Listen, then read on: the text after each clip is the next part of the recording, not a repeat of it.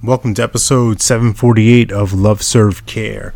Today's episode, we are diving into more of these declarations, these creations, and what I found for myself and what is really powerful and really useful is this idea, this possibility of me being generous listening.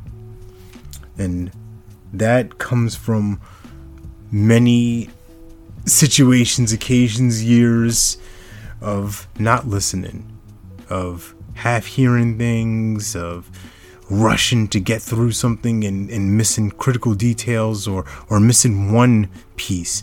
I can have 99 things right and the one thing that doesn't happen or I drop the ball on that creates this domino effect of misery and suffering. So, generous listening that's such a gift in my work, my life's work with coaching.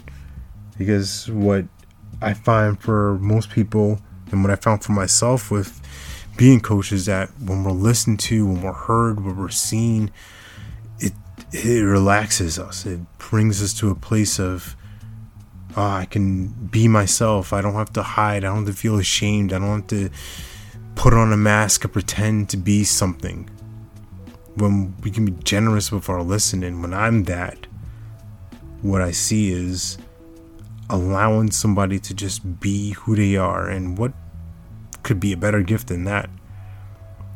And it starts with me.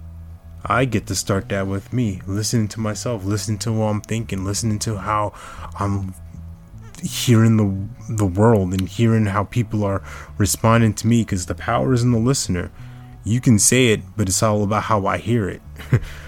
Yo, your tone was off, and this and that. Like this is why they say like you know the 55, 38, 7, right? 55 percent of our our communication is body language, 38 percent is the tone, right? How I'm listening. Am I generous with it? Am I really open to hearing you? Or am I listening to respond? Am I listening to make myself right and get on my pedestal and, and make sure that I'm high and mighty and better than you? That was a lot of my life. I want to prove how smart I am. I need to prove how good I am. I need to prove how much dominant I am. I need to prove this. Well, there's nothing to prove. There's nothing for me to control. There's nothing for me to do outside of listen to you and see how I can help. That's it. That's the game. Generous listening. What if you were to try that? What if you were to look at someone not as a dollar sign, but just as someone who needs some help. You would help them, you would serve them, and you would be there with them generously. All that said and done, remember you're born to live your life in abundance. You're the master of your future, you control your freedom, and you have complete dominance of your thoughts, your emotions, and your habits. Take care. God bless. Stay blessed.